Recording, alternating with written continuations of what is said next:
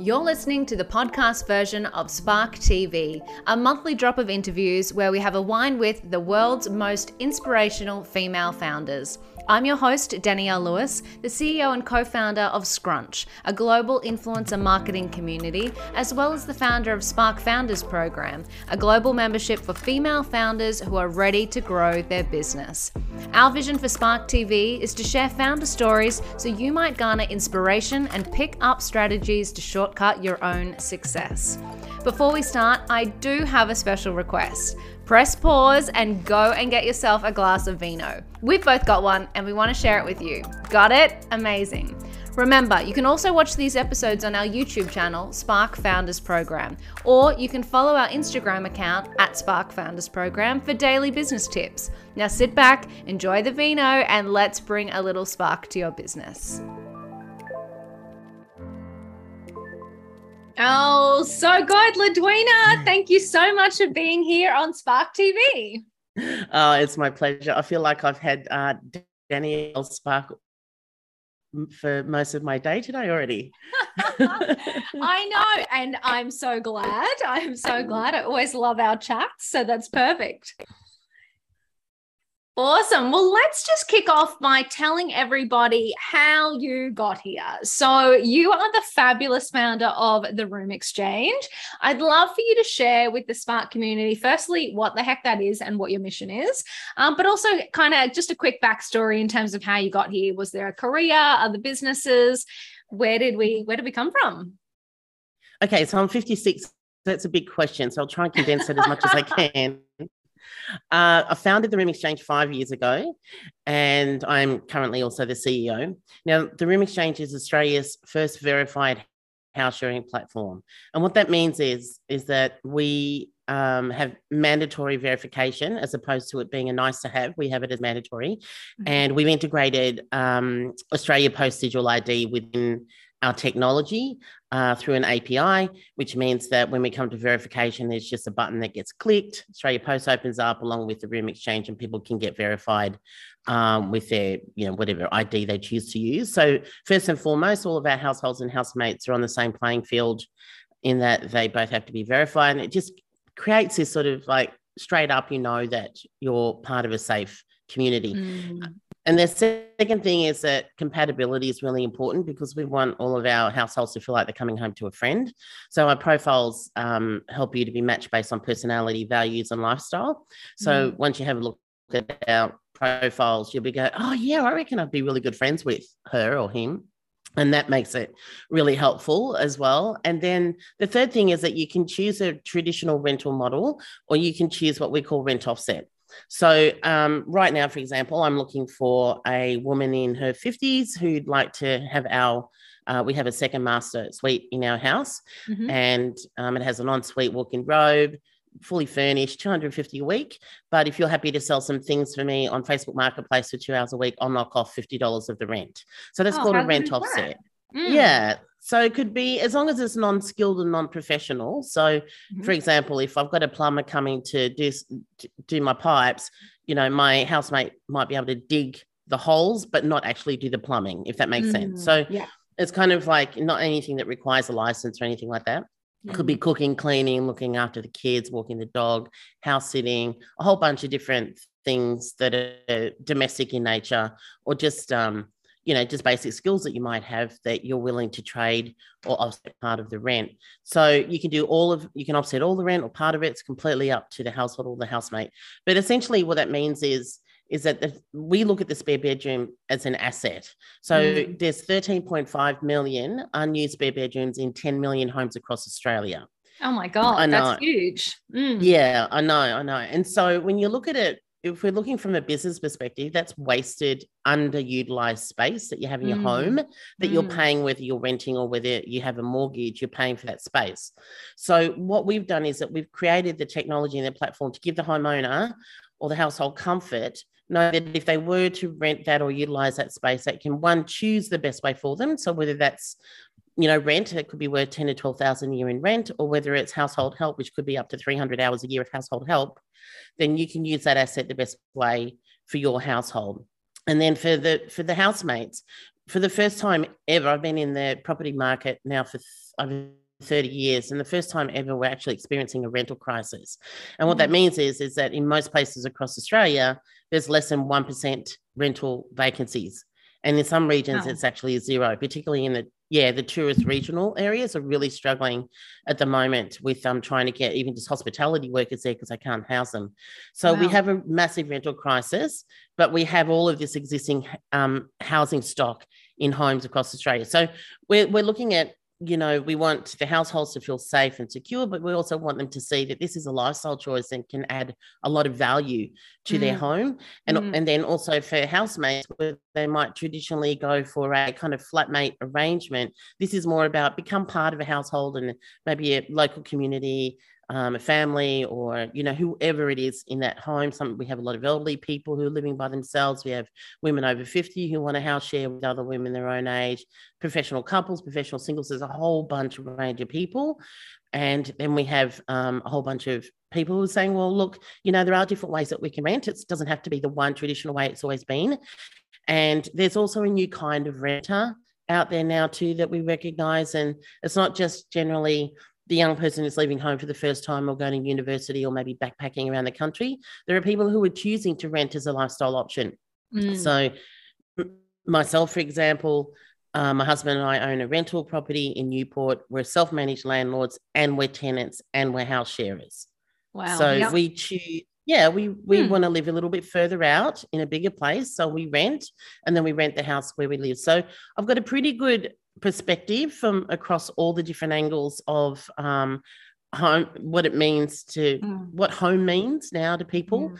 and you know we're really at the right time for it it's funny i started the company five years ago but it's kind of like i started it five years ago for this year yeah um yeah i can relate to that yes yeah yeah and you know and we were just hitting the just felt like we had just figured everything out when mm. covid hit Mm. You know, we raised capital for the company. We'd, you know, kind of built the tech, had the problems with the tech as you do, and then, mm. you know, started to sort all that out. And then COVID, and it's like, who's opening up their doors for two yeah. years in COVID? We're from Melbourne, right?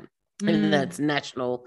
It's kind of like everybody was incredibly apprehensive for a couple of years there. And so, you know, we decided to, we had two choices either close the company. I don't think anybody would have, you know, um, I think people would have understood that. But yeah, it's just like for me, I've got shareholders and yeah, and I've invested a lot of my own money and a lot of my time. And I wanted to keep our shareholders um, you know, shareholding whole. And yes. so we decided to use that time to pivot and add a few additional layers to the model and bring it into a time that would fit the post COVID world, which meant a lot of assumptions about where things might be, and had a feeling that the rental market would be an area that would be struggling in. Mm. So let's bring more of that rental conversation in with it, and it's worked. So that's the story in brief of the Room Xchange. Um, if you want me to go back, I, uh, apart from working in, I left school at 15, left home at 16, worked in hospitality for eight years, and then met my uh, husband. So we've been married now, just celebrated 30 years, and oh my had my kids. In- that's a mission in and of itself. Good work. I know. I skim over that, but yeah, I'm sorry. Um, we've just recently celebrated our 30th anniversary, so and had my uh, my kids in my life, uh, 25 and 27 so they're now 30 and 28 and sort of at that time i um didn't the, the, idea of actually getting a job job never crossed my mind or having a mm. career i just kind of i was modeling from the age of 10 and i was in, uh, very involved in music as a child. I, I wanted to go to uh, music conservatorium because I was playing a lot of classical and orchestras and things like that. It just wasn't on the cards for me. Um, mm. And so then when I left home and I moved to Sydney on my own at 16 with $200 in my pocket, I was like, okay, what's next? I'll, you know, keep modeling up there and I'll get a job at McDonald's and I'll work in a bar and I'll do whatever. Yeah. And um, hospitality, yeah, became my thing. And taught me a lot about people and sales and um, being self sufficient. I uh, realized I had a lot of chutzpah and kind of developed a lot of those skills in that environment. Mm. So when it came to having my children and the decision, you have to understand that when I when I first became a mother, it was kind of like, oh, should women work was a conversation mm, at the time. Mm, Should wow. women be working outside of the home, right? Mm. And I never kind of imagined not working, mm. but what kind of work could I do? And so I just started doing things I could do at home um, with the kids and started out with, um, you know, booking people into focus groups to, cool. um, yeah, party plan. Um, yeah.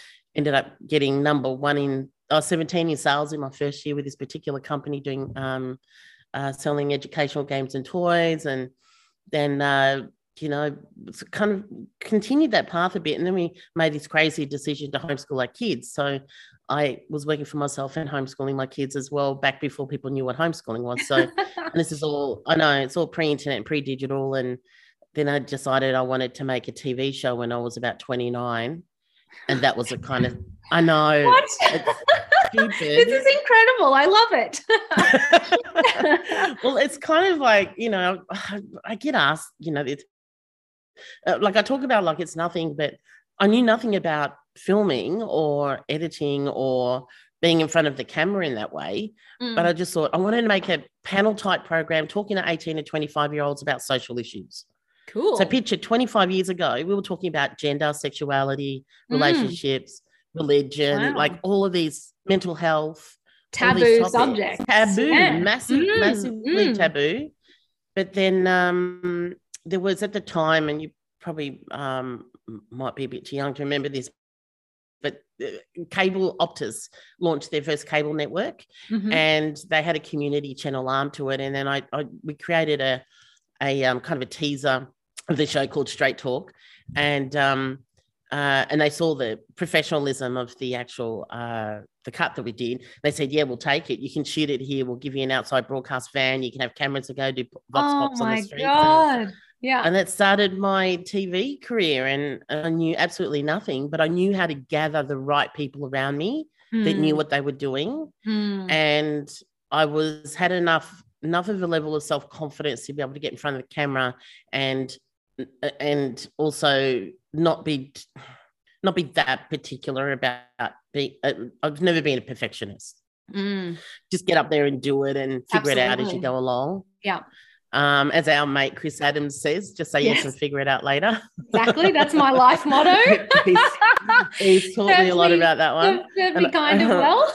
um, I've actually bought the URL and it's going to be a book one day. But um Oh, I love that. I will be yeah. your first customer. That's so good. um and yeah, so I just uh I did that, and then they love. We did a whole season. Of the show got broadcast nationally um, on Optus Vision, and then they loved what I was doing. They said, "Look, can you produce something else?" And so I came up with this show concept called TV.com. Should have bought the URL, but I picture that mm. back then. I kind of oh see myself God, as a bit yeah. of a futurist in terms of the ideas that I was developing, and yeah. we were demystifying all aspects of technology. And if you can imagine what a computer looked like back then. Oh yeah. and we had these young big, kind of Dave, big like like thick monitors. Uh, yeah, yeah, yeah, yeah. I love it demystifying technology. And I had this um, guy called Troy Waller, who's still today I'm um, friends with, and he um he was presenting it, and it was a five camera, 30 minute live to air. So I was directing. So mm. I went mm. from our first show to pre- presenting to, to then directing this live shoot. And and then they said, look, we really love what you're doing. Do you want to see if you can get Optus out in schools? And so um, I worked with a teacher and a videographer, and we managed to come up with this program called Media Minds, which mm was a two day hands on video production workshop that we ran in over, ended up running in over 300 schools in Adelaide, Brisbane, and Melbourne oh over a period of five years. We were, the school paid us like uh, quite a lot of money, you know, to go into yep. each school. We yep. knocked off a lot of their curriculum standard framework for media. I was then 15 year old high school dropout. I was then hired by the Victorian Education Department to run workshops for teachers of media. oh my gosh, that is so cool. Mm. So all this was going on. I was homeschooling my kids at the same time, and they were mm. getting involved in all the production work that we were doing. And my son, you know, is a massive film lover now, and Mm. My daughter's self-employed, and it, you know, like it's it's it's just kind of like always had this, what do I want to do next kind of thing. And then digital came in, and mm-hmm. so that made that program obsolete. So then I I started. I was one of the first uh, life coaches to come out of that. You know, the first sort of um, wow. tranche of life oh. coaching. That yes, I did NLP and life coaching, and then I started working with women um, helping. I was really passionate about. Um, I'd done a lot of self work in my 30s as well mm. to sort of mm. work through some of my childhood stuff and some of the coaching sort of helped me work through that as well. And mm. and so then mm. I used to run these three day life innovation weekends for women, and then then I hired a coach and he said, Look, you know, you're really great at gathering people together. You're awesome at marketing. Why don't you do a networking event and, you know, and do some business coaching? And I, I thought, Well, yeah, why not? So I, I said yes. yep. and I got this little uh, Indian restaurant in Williamstown. We had 12 women at the table and and then I just, I don't know, talked for a bit. And then a couple of them wanted to do some coaching with me. And next thing you know, uh, uh we were running Australia's third largest women's events company. We had wow. events running in four states. I was going to Sydney once a month and Brisbane and running two events in Melbourne. I was making, I don't know, 20 grand a month in consulting clients out of it. And mm. then then launched in Perth. And the day we were launching in Perth, I was diagnosed with kidney cancer. So that was uh, next stage. Oh yeah. my God. I love that you're know, on this podcast because I'm actually learning when I talk to me about tech. you know, it's but I mean it's so interesting because I'm now learning so much about like we talk all the bloody time and I don't know any of this about you. You know, we're yeah, always talking about sales and business. Yeah, you know? mm. Man, that's incredible. Mm. Okay, keep going. I'm not going to interrupt you. yeah, yeah. So yeah. So anyway, like me, I never do things by halves, and the size of the tumor was pretty much the size of my hand. Oh my 14. god centimeters. Mm. So I, but I, you know, I'm 12 years cancer clear, and I really don't need Amazing. to go a whole lot into that. But mm. um, I uh, had the kidney removed with a tumor, and you know, I had to so, sort of rest for a year, and then it was like, jeepers, what do I do? So mm. then um, I uh, decided. To, I asked myself, this, this is a thing that I also love is like the quality of your life is determined by the quality of questions you ask yourself. If you ask yourself mm. shit questions, you can only get shit answers, right? Yes. So I thought, well, what can I do to keep my business brand alive that doesn't mm. require me to look good, feel good, or go anywhere? Because I couldn't. Awesome. Like I'd yep. had a seven-hour surgery before surgeons, and I was at the lawyers that morning just in case I didn't survive it, wow. right? Updating our wills. Oh my god! Wrote letters to my kids and my friends. Like it was a pretty serious time.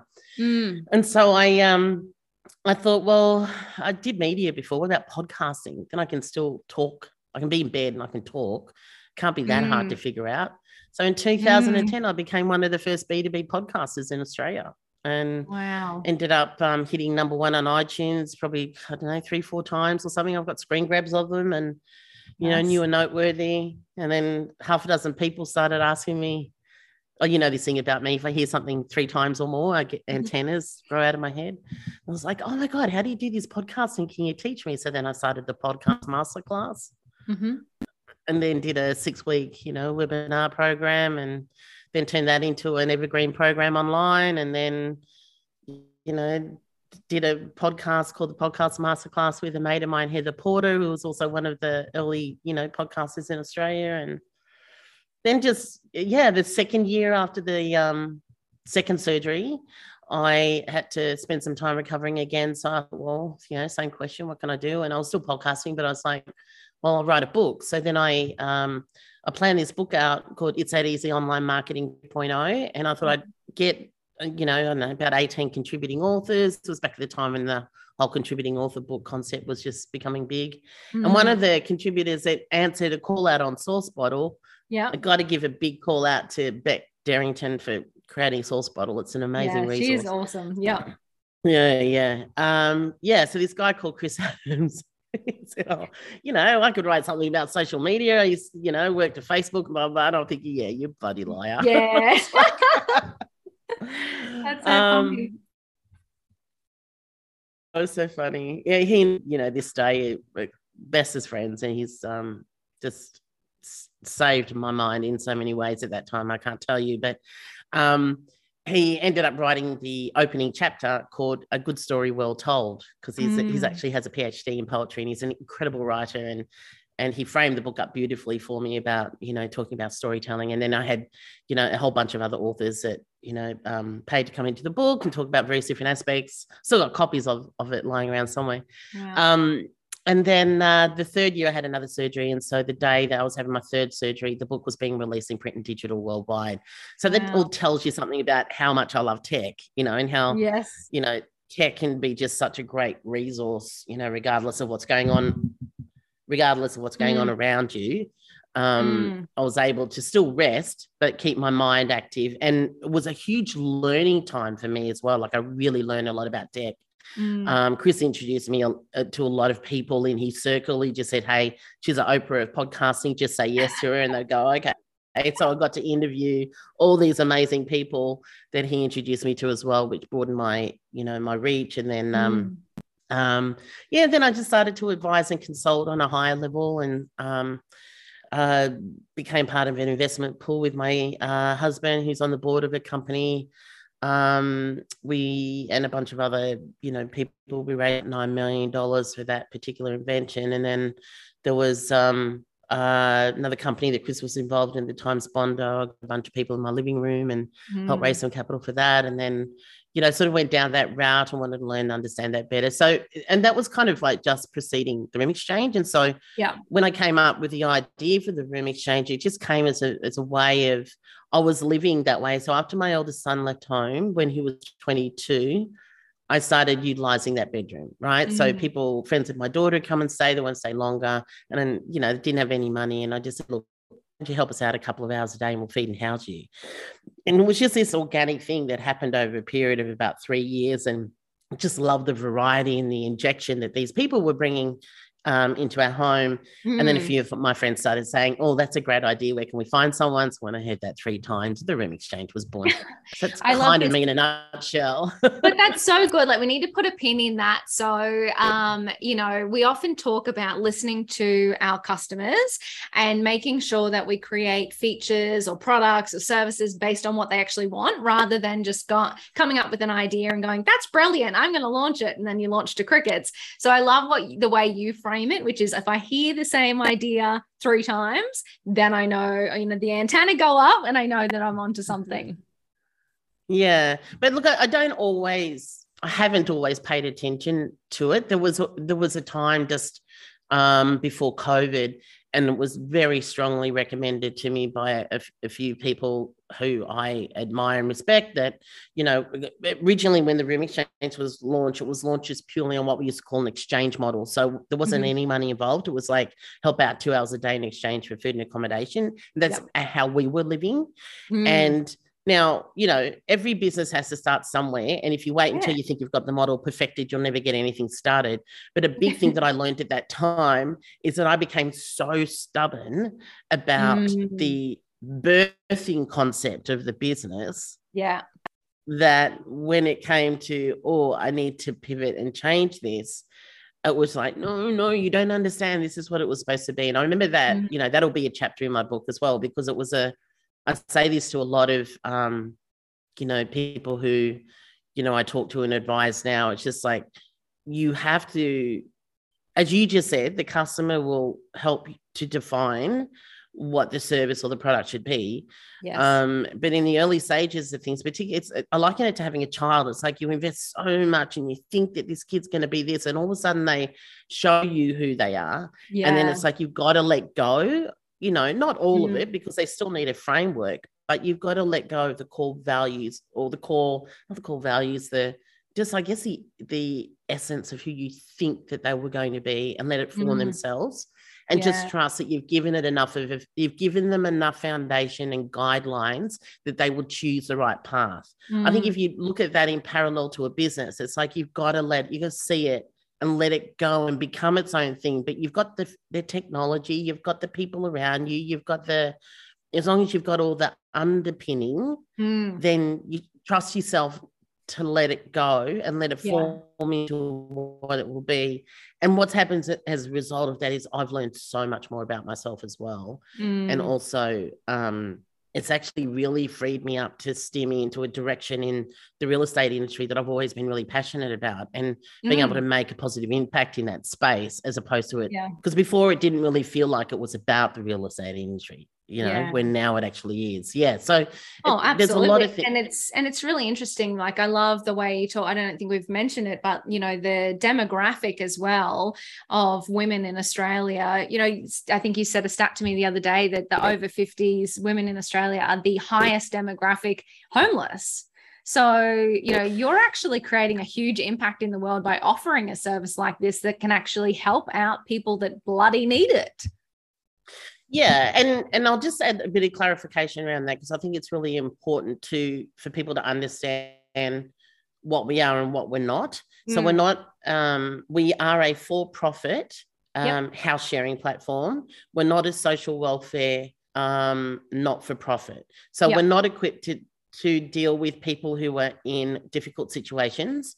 And but having said that, sometimes you know, like it can ha- it can happen it can happen to us. It's like pe- people in the yeah. middle age sector now. Oh, sorry, not middle age, middle middle income, right? Mm, mm. They're generally like six to eight weeks away from losing everything. Like if they lost their job, that's uh, that's how long they'd probably be able to pay their mortgage yeah. for. Yep. So if they didn't have an, a temporary option before mm. they could mm. actually fill up their bank account again, then yeah. they could fall down that rabbit hole, right? So yes. if you sort of if you look at us in that way, it's kind of like you know, we've got these households who are opening up their homes. They're not doing it to help people out. They're doing it no, to, no, no, benefit themselves. Yeah, yes. right. And and to add value to their home and to add additional layers, whether it's financial support or household support. And at mm. the same time, that person equally comes into their home and supports them in that way but then the household also supports the the person by providing the housing right so mm.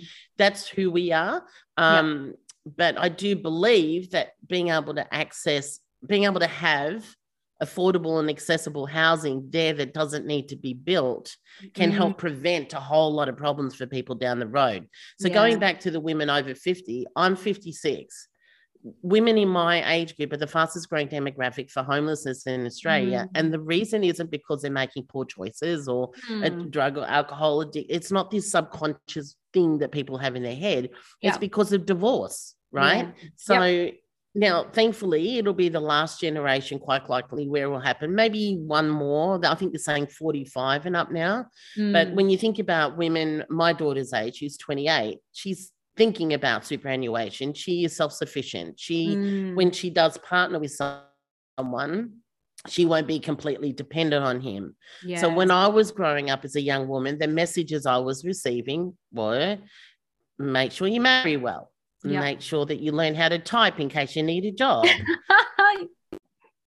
right? Yes. Yes. Not you know make sure you've got a superannuation account and that you you know should something happen and your marriage doesn't work out that you're going to mm. be financially okay because it's never talked about that your marriage wouldn't work out Oh, right. You're, so, you're spot on. Yeah. And and it's really yeah. interesting. Like I think about my mum and I think about other, you know, friends that I have. And it just shocks me when they say things like, "Oh, I don't know, he looks after all of that." Like, and I go, "Oh God," you know, like it's just, and you do, you yeah. always think the best. And I think as women, we go into a lot of our relationships thinking the best will happen, but it do, it's not always the case. And if you outsource the financial responsibility to the man, you can set yourself up for a bit of strife. Yeah, and conversely, the same. You know, like um, mm. I in my I love finances, so I'm all over it. Yeah. Um, but there's a lot of men I know that don't, and they just go, "Oh, mm. she just does a really good job of it." And you yeah. know, you got that trust there, great. But then there's still this possibility that something could happen. And yeah, and I just think it's it's kind of like I think if people looked more at marriage or life partnership, or I call it marriage because I'm married. Okay, so mm. you know, it's my language. So they they look at that that level of commitment. I look at mm-hmm. it like a mm-hmm. business partnership you know mm. like it's got to be you know there's a financial underpinning there's the intimacy there's the um, mental simulation there's the children that you have you're building a big city together yeah right it's a yeah. huge city like harry and i when we were um, celebrating our 30th we decided to go away with our um, adult kids we planned a full day trip we've been planning it for a year and it was just beautiful in Daylesford in this big gorgeous house and we had a number of different things that we did each day but on the actual anniversary down the Monday, Harry and I actually wrote words to each other as a kind of like a hmm. form of, you know, re- something new for the next 30 years, right? Because yep. who we are today is not who we were when we were in our early 20s. And we wanted mm. to say that in front of the kids that this is you know, who we're becoming. And I'll continue to promise not to iron your clothes and not to be obedient. And we, we do, it's a running joke in our family. Love it. Um, yeah. but yeah, but the, you know, it's like a, it, it's a still a business partnership. There's this big city mm. that we've built that's mm. at a mm. different stage in its life now that needs different conversations and different things that we need to look at and consider. Yeah. And I just think that, you know, that's one of the things that's happened with this generation of women. But, you know, the output of that is that, Mm. you know, they just need somewhere to stay for a while to, you know, top up their bank account while the divorce settlement comes through. And often when they do get their divorce settlement, it's not enough for them to be able to buy a house, or maybe it is, Mm. but they don't have the income capacity to be able to finance a mortgage, so they won't get Mm. approved. So there's a number of different really great things that are coming out at the moment for women in that age group, like um, oh, Daisy Ashworth has got mortgage mates, so you know women who can buy you know houses together, or um, it's a number of different things. And house sharing is a, is a really great way. And Yeah. I'm right now looking for a woman in her 50s to come and live with me because you know just at the stage where Harry and I and our kids have left home, it'd be nice to have that kind of stimulating conversation but I Mm. also want a woman who's in that challenging spot because Mm. I want to show, you know, through our stories that we can share together through this experience that, you know, it can be a great thing to support. Yeah, Yeah. absolutely love it. Absolutely love it. So I want to reflect on because I feel like we could talk for hours. I want to reflect on your um so your story before the Room Xchange. You know, you never said the words I was in tech, but you went out and you built a tech platform which i and which you then sort of had to pivot through covid. I'm really interested in that process. So you are a female founder potentially no tech experience. You obviously have epic sales media marketing all that kind of good stuff. How did you go about actually building a tech platform? Mm. So I'll- just um, clarify just a bit of that. I wouldn't say I didn't have any tech experience. I probably just didn't add that in the story before. So when I was running the Women's Network, I also started an online membership program. oh So cool. that would have been right. in of course you did of course you did i love it oh, so So good I, yeah, so I remember building my first website back, and it cost me, oh gosh, it would have been about fifteen thousand dollars, ridiculous Wow. amount. You could do it on, you know, on any kind of membership site today for probably two thousand if you hired someone to build it for you, right? yeah But, you know, so learned a lot about the cost of tech back then. Um, and then obviously with you know the podcasting and you know technology has always been sort of like a part of um my you know I loved it and my son's always been Mm. making films so we were always you know producing stuff and the and the media program in school so it's kind of the the the leaning into the tech in the way that I did was kind of like Mm. this progression of types of technology leading moving yeah, Yeah, oh yep. constantly innovating yeah Mm. yeah and so so when it came the work i was doing before the Room Xchange when i was doing a lot of advising with spondo it's another company that i'm also an investor in um, that was technology chris was involved in that as well and i was learning a lot so chris became an advisor of mine 12 years ago Mhm. and my COO now, um, uh, David Stavropoulos, is also, um, you know, involved with Spondo at the time and still is. And, you know, and these are kind of like, I just started to get this injection of information and tech and Mm. that kind, you know, yeah, um, I'll get shot for saying this. It's, it's a, it was a different type of, how do I say it without being politically incorrect? I hate that I've got to filter my words. So I was very much involved in women running a women's organization, right? This Yeah. was the first time I had a male men's thinking and advising coming into, I'll say it that way, Yeah. right? And I learned a lot um, in that Mm. way. And um, and really, you know, while I was recovering from cancer, I was having lots of conversations with them. And then this sort of led, so it will it kind of led into it. Now, I don't believe you have to be an expert in something to be able to do it. I just Mm. believe you need to be able to work your way through enough conversations Mhm. to know what you need and know who you need to hire to do it.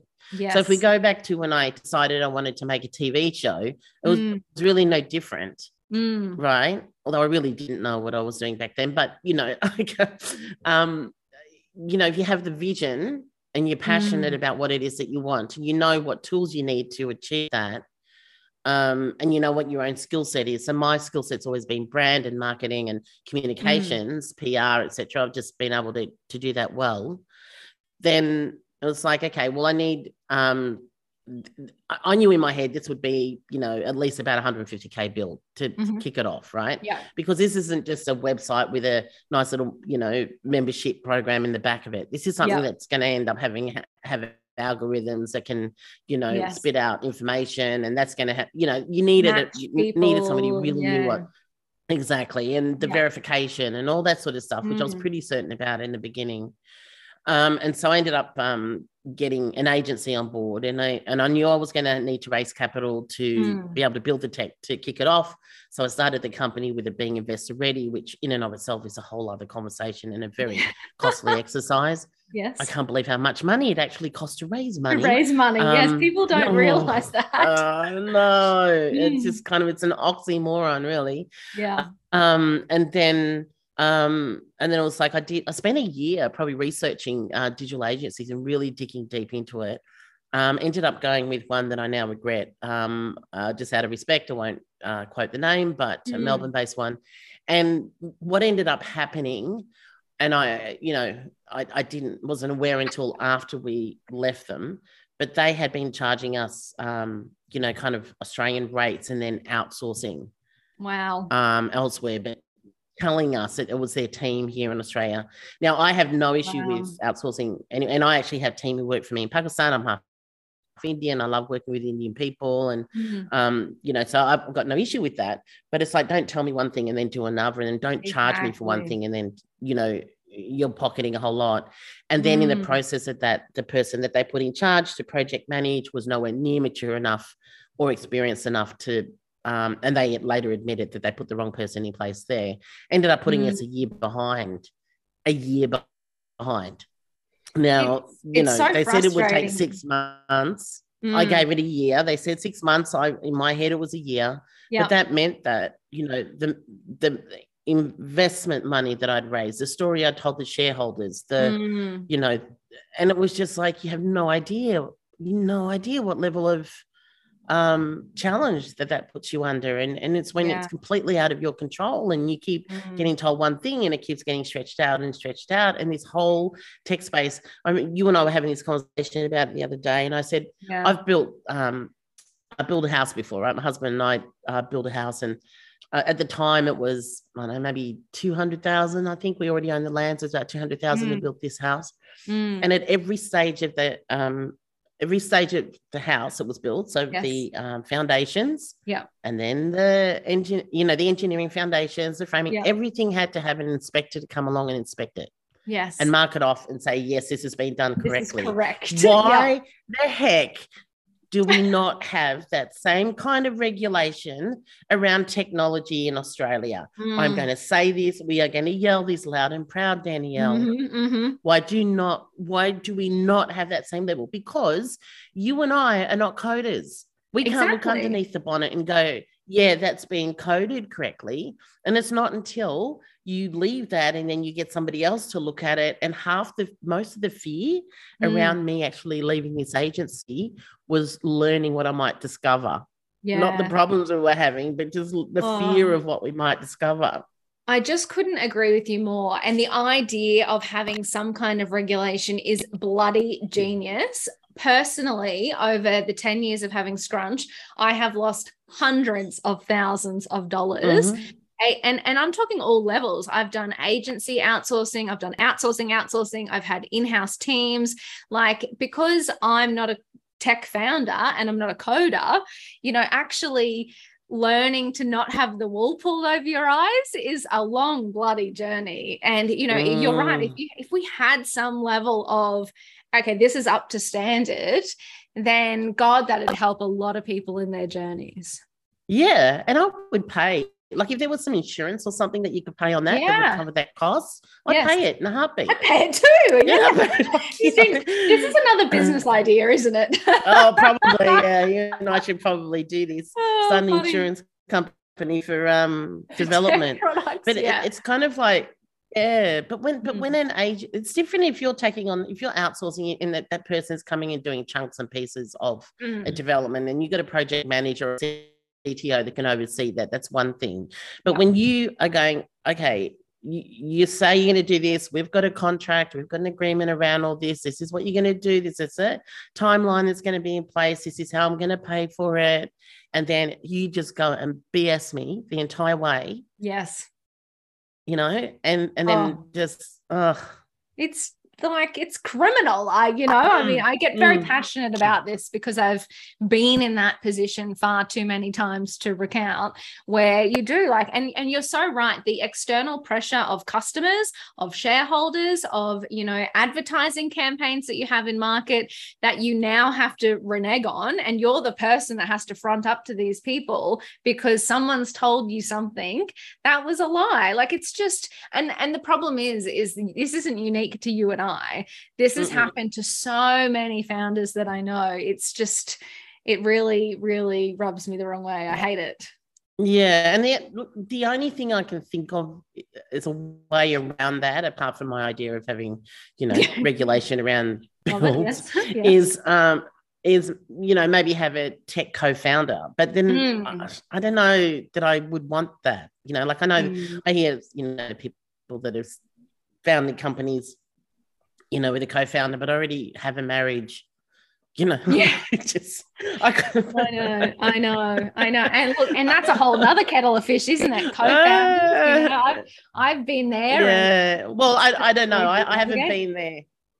Oh, it is like mm. a marriage. I yeah, tell I you, I haven't been there yeah you it's again you've got to plan the yeah. divorce before you go into a co-founder and it is but it's but i mean it is interesting because it is around that okay you know what are our levels of expertise what are we going to agree on what if someone wants to leave the business you know i think it does mm. come down to that you know how do you set expectations up front before you know you get 10 years into business and and things start to fall apart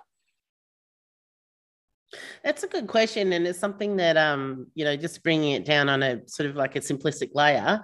Um, we uh, we do this with our um, house sharers on our platform, and so we have mm. this service that we've just released, which is um, a house sharing um, agreement service, right? Yes. So it's yep. like let's have the difficult conversations up front, mm. so that mm. when you have issues down the road, and there will be because people equal issues, like it's you know Absolutely. we have challenges that come up, right? Yes. Then you know, well, I've already had that conversation back then. I already know what mm-hmm. the expectation would be around it now. And it could be just as simple as like, oh, I've really enjoyed spending this time living with you, but I want to go and get my own place now. And maybe mm-hmm. the housemate might be feeling really guilty because they're going to let them down because they've been, I don't know, looking after their kids after school and now they're yeah. going to be put. But if you've talked about, well, like, you know, if you talked at the top end and said, well, um, you know, one of the questions that we ask in that is like, well, when you anyone wants to exit this, what are the rules around that? And it's the same Absolutely. with uh, you know, any kind of business relationship, right?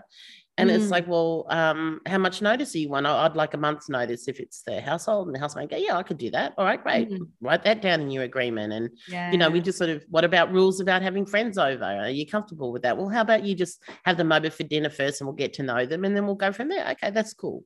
Uh, what about, you know, and like you just talk about these things that mm. you think might end up becoming a problem or might be awkward to have conversation down the road. Yes. And you fix it up in the beginning. And I say this particularly for friends who I go have any kind of business relationship with. It's even yes. more important for me to make sure that we have something in writing. And it can even just be an email that's just described mm. what our mm. conversation was. Mm. And it's like, did you, this is how I interpret it. Did you agree with all that? Just reply yes, imply yes. It's like, okay, we've got an agreement. Let's move on now. Yeah, that's so good. I love that. Have the difficult conversations up front when there aren't emotions. You know, when yes. when it's a few years in and something's happened and everyone's cranky and emotions are high, that's not the time to have a productive conversation. Like have no. it now when everything's calm. Yeah, yeah. And then break bread together. That's yes. so important to me. Like every single mm. person that is involved with me in business in some way has either either come to my house for dinner or we've had a Zoom dinner together when we couldn't meet, yeah. or you know we've gone out and had a drink together, something like that. It's like mm. you know mm. there's this thing about um got it, I've got a new advisor, she's an amazing woman, Deborah, and her and her um partner came over for dinner on Saturday night, made seafood paella and had, you know, oh, Spanish amazing. oysters and was sitting out the back on the deck. And, you know, it was just kind of like, it just creates a level of intimacy and connection with them. That's how we're kicking off our relationship. That way. Yes. Right. Yeah. And I just think there's something to be said for that. And we say to our housemates, you know, um, in the first month or so that you're living together, you know, make sure that, you know, one night a week could be a Friday night, you sit and you ask a question, how's the week going? Is mm. there anything that you need? Are you having issues with anything? And just talk things out to the point where you don't even need it to be a ritual anymore because you'll just naturally do it when the need arises. Yes. It's common sense, Danielle. Like it's just, it is, but nobody sense, has common right? sense. no, I love it because I think relationship build. I mean, I think we've kind of moved between relationships and business, but I think that is what business is all about. You know, whether it's sales, whether it's advisors, whether it's team, if you can learn how to build great relationships, you can build a great business. Yeah, absolutely. And if you don't like people, don't get into business. Oh God, yes. That's the best advice ever. Yeah. Just all you do is deal don't. with people all day. because like you know, uh, no. You just like, you know, and you've got to you've got to constantly have empathy and mm. understanding for mm. the people who are working with you. Like right now, we have one of our team who's has a brother that's just been in a car accident, and another one whose um, partner's about to have a baby. Right, so wow. when things like that occur, you've got to go, okay, well, this guy need, is going to need you know two or three weeks off. I think they call it matern- paternity leave or something. I don't know. Yeah. He's going to want to have some time where he's yes. not he's not going to want me tapping on his, you know, hey, mm. how's things going with this? I was like, okay, great. So what do we need to make sure that we've sorted out so that you can go away? Yeah. And then absolutely. he's then he's got he, then he's got a rule. He goes, you know, if it's urgent, you can contact me, but you've only got one bluff. So if you use your bluff, then that's it. you know, so that's a good rule. I like, like okay, I get that. Oh, yeah, and then good. you know, and then the other guy is just like just checking in with him once a week. You know, you mm-hmm. just want to know how how he's going, and yeah, you know, when you're ready, you let me know, and we're here you know yeah. and in the meantime we just have to figure it out because exactly. that's humanity and at the mm-hmm. underlying of everything that we do i guarantee everyone who's ever worked with us mm. will say that they felt loved by us and i think that's mm. important loved and cared for you know and you know they get they get i'm like you i seen you know i've got I've got cards, but there's images you can see in the background is um, my artwork, and I make cards out of my. It's what I do when oh, I'm not running it. a company. I paint, and you know, and I send cards, handwritten cards to people. You mm. know, if somebody's given me their meeting time for a meeting, I'll send. I'll write them a card and thank them for their time. Yeah, you That's know, gorgeous. it's just kind of these little things that. Mm. You know, you do that like that book you sent. I love it. 101 love notes to female founders. It's yeah. like it's so cool. And then you got this little QR code, and I just scan it, and then I've got a live message from you, a little love note, you know. That's right, just bringing joy into your day. Yeah. you don't yeah. get my face enough. I put it in a book for you. uh, I love it. I'm gonna I'm gonna use that idea. I love it. but you're spot on though, right? It's like people underestimate how important the little things are you know we write we had um we launched an e-commerce brand over over covid back in 2020 and i was blown away. All we used to do on the little um, shipping note the little invoice that you send with the product i used to write a handwritten note because we were a brand new business back then. And um, it was just this little thank you so much for supporting you know love danny. Yeah. people were like shocked that we'd actually gone to the effort of writing a handwritten note. And it's just mm. you do forget that it's the little because there's lots of big corporates that can't do the little things sometimes that's what differentiates you in business. Yeah so think about what are what are the things that people get in the mailbox? Mm. what is it?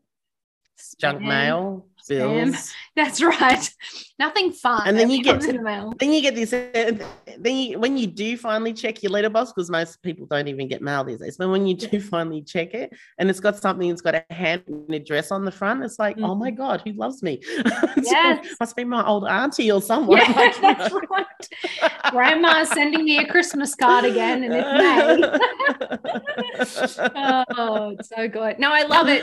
All right, yeah. let's wrap on one last last question I've got for you. So, a lot of people tuning in to Spark TV are early founders, they're new in this journey, and it's been a tough few years. Is there anything, any piece of advice or wisdom or insight that has served you well and helped and helped you to keep going on this business journey? Yes. So, well, gosh, there's a few, but I'd have to say um, my art, de- definitely. And that was something that I Mm. only discovered when I f- first started the Room Xchange because I needed something to uh, relax me and switch off, uh, you know, Mm. because I've worked from home for 28 years as well. So, um, you know, separating myself from that and it's such a big thing. And when you've got a, s- a small team and it means that you're on more, Yes. on for longer, as in, you know, you got the Mm. email up on your phone and social media. There's things that you've just got to do when you're a small team, right? Mm. So painting for me, and I, didn't realize that I actually could do it. And um, and now I have uh, this place behind me. Actually, it's a cafe in um, it's a photo of a cafe in uh, Seddon in Melbourne called Seddon Deadly Sins, and they've got eight of my pieces there. And there's another Gorgeous. cafe, um, yeah, in Laverton called Favor and Grace, and they've got about five of my pieces. And it's just better than having them wrapped in bubble wrap. People enjoy them, and sometimes they buy Mm. them. Mm. Um, but I paint for joy, and it also, it- interestingly, my experience of painting has actually taught me uh, to be a better problem solver because painting Mm. is all about solving problems. The entire process, every single step, is about Wow. solving a problem. Um, and it's about composition and you know where is things going to go and how's it going to look and feel and you know you're Mm. constantly making decisions all the time and that my Mm. level of de- decisiveness is a gift that I think that I have now, and art's actually given really sharpened that for me. So being incredibly Wow. decisive was good. But the other thing that helps me, um, and this particularly with um, keeping my mental health in check, and at times I I can uh, take things, emotional things, take them into me to in a physical way. If that makes sense. Mm. Yeah, And because I've only got one, yeah, and because I've only got one kidney, I have to be really careful of stress and make Yep. sure that my cortisol levels don't shoot up because that can put me in danger. And then I'm dialysis, and you know, wow. Harry Yep. will have to give me one of his kidneys and transplant. joke about it. Um, so journaling is something that I'm really religious about. I say it's, Mm. it's like a religious practice, and I I have um I have two journals. One that's kind of like a practical uh thing, and then the other one that actually where I write, you know, sort of what's happened in my week and day and how I'm feeling and things like that. And I it's this constant self awareness process that I put myself through. Yeah. And I think the more self aware that you are, the easier it is to recognize when you're thinking and feeling something and an action comes as a result of that. So, thoughts, then you're feeling action. Yes. If you can identify it and access where that's coming from, where it's being triggered from, is it fatigue? Is it this problem with this person that you haven't resolved yet? Is it what, whatever it is? If you can work out a Mm. fight you just had with your partner, whatever, um, if you can work out where it comes from, then you know that okay, that's not actually about that, yes. and that has real that has helped me immensely. And like even I have a beautiful office space that I come to a couple of times a week in um, the Cotton Mills in Melbourne in Footscray, and and I was sit out in the kitchen when I first get started. I'm there with my journals, and everyone's sort of looking at me. It's like, yeah, I've got to. If I don't, if I go straight to my desk, I won't Mm. write. So I have to go somewhere else, and then I I hand write everything wow. um and then it's just like the the, the shit that's in my head get goes yes, absolutely. and the stuff that i yeah the stuff that i need to focus on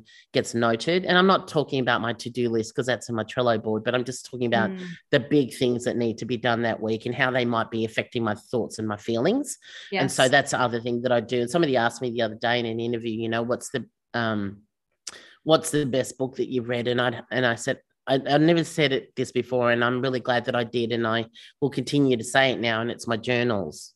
Wow. That's best books that incredible. Yeah. Yeah, and I have boxes of them. Like I've been journaling for years, and um, there's a young bloke that I listen to. My favorite podcast. His name's Steven Bartlett. He's from England, and the podcast is called The Diary of a CEO. Mhm. highly recommend that you listen to it it's just it's oh it's just infectious. And and he um says that and like he he's writes in a diary and this whole you know podcast started with him just sharing notes from his own diary. And now he just like you know it's a massive podcast and he's just he's a Mm. brilliant young man. And um you know and it, there's something about getting a, something from here and translating it into words on a paper. Mm. and it's like the same thing with art and it's like people have really lost the ability to sit and be still with themselves and their own thoughts and their own creativity. They're just so busy all the time. And i'm not saying that i don't get caught up in the tech and this you know the email social media and stuff but I'm actually disciplined because I know that it can't be the last thing that I'm doing before I go to sleep, and it can't be the first thing that I do when I wake up, because that's Mm. that is going to transform my sleep and it's going to transform my day or decide what Yes. it's going to be. Right? Yeah. I'd much rather it be something else. So journaling is the last thing that I do before I go to sleep, and then before I start work, I'm journaling. So, and I think there's just things that whatever your practice is that helps you mm. to do that. Some people it's running.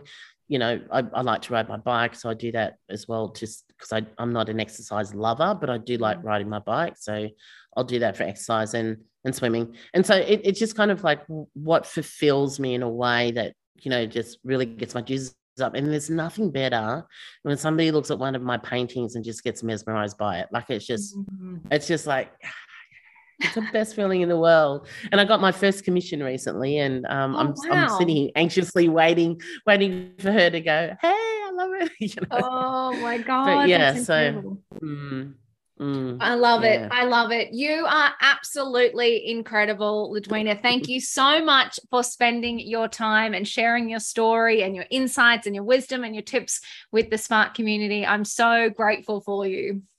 Oh, look, I'm I'm really glad to have you too. Because I can't believe it took us so long to get connected. I think Chris introduced us probably, I don't know, five years ago or something. And I don't know, something didn't happen, but Mm. then you invited me to become part of this um the the sales program that you're doing. And I thought, oh, that's another thing I think that's important. Just because you might be good at something doesn't mean that you don't need a refresher. And Yeah. doing this um program, this 12 week program with you is actually learning is a very big thing I'm passionate about as well. And putting the time aside each week to just go over our sales process and Yes. you know and getting insights from other people. And then this you know the, the coaching sessions that we can have with you on the side as well and being able to talk hey is there something else here that i'm missing? You know do you see Mm. potential here in something else that we could sell or service? And you know and it's really good to always put sit at the feet of a master is something that I, I I swear by. Um and you know the master might be somebody who really surprises you at that time. It could be a kid that you just need to listen to in a very simple for simple reasons or it could be an elderly person i've got my auntie anne who's you know in her 80s who rang me last night at 10 o'clock and you know just to spray some love on me I she's my it. elder you know She- Yeah, i yeah. love her love her love Mm. her you know um Mm. and you know you just you just don't know where the wisdom and the learnings are and just don't sort of think that somebody has to have a whole lot of badges behind you know against their Yes. name Yep. um to be an expert um you know there are a lot of people and I, but having said that too i'm very respectful of people who have actually gone through and studied and learned you know what it is that they've learned but for Mm. me the thing i respect the most is application so Yes, knowledge is one thing but uh, if you can't apply it and Mm. also embrace when things don't work and then get back up and keep going that's what i respect right and that's where the Oh. biggest learnings in life has come from for me Yeah, look, I couldn't agree with you more. I am always surprised at where I get my inspiration from, you know, and I and I often have people who say, you know, it's that, you know, that amazing person that's exited this giant e-commerce store, they need to be my mentor. And I'm like, well, they're probably not going to mentor you. You can get mentorship and advice and learnings and wisdom from podcasts, from books, from having a coffee with Mm, people in your mm. industry. Like there's so many places where you can get wisdom. It doesn't need to be that one person.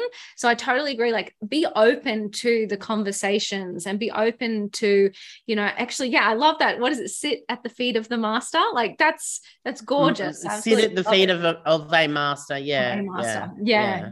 No, it's yeah. awesome. You are amazing. Thank you so much. That wraps this episode of Spark TV. Thank you so much for listening. And don't forget to subscribe to the podcast and leave a review. That helps other amazing female founders like you find us and grow too.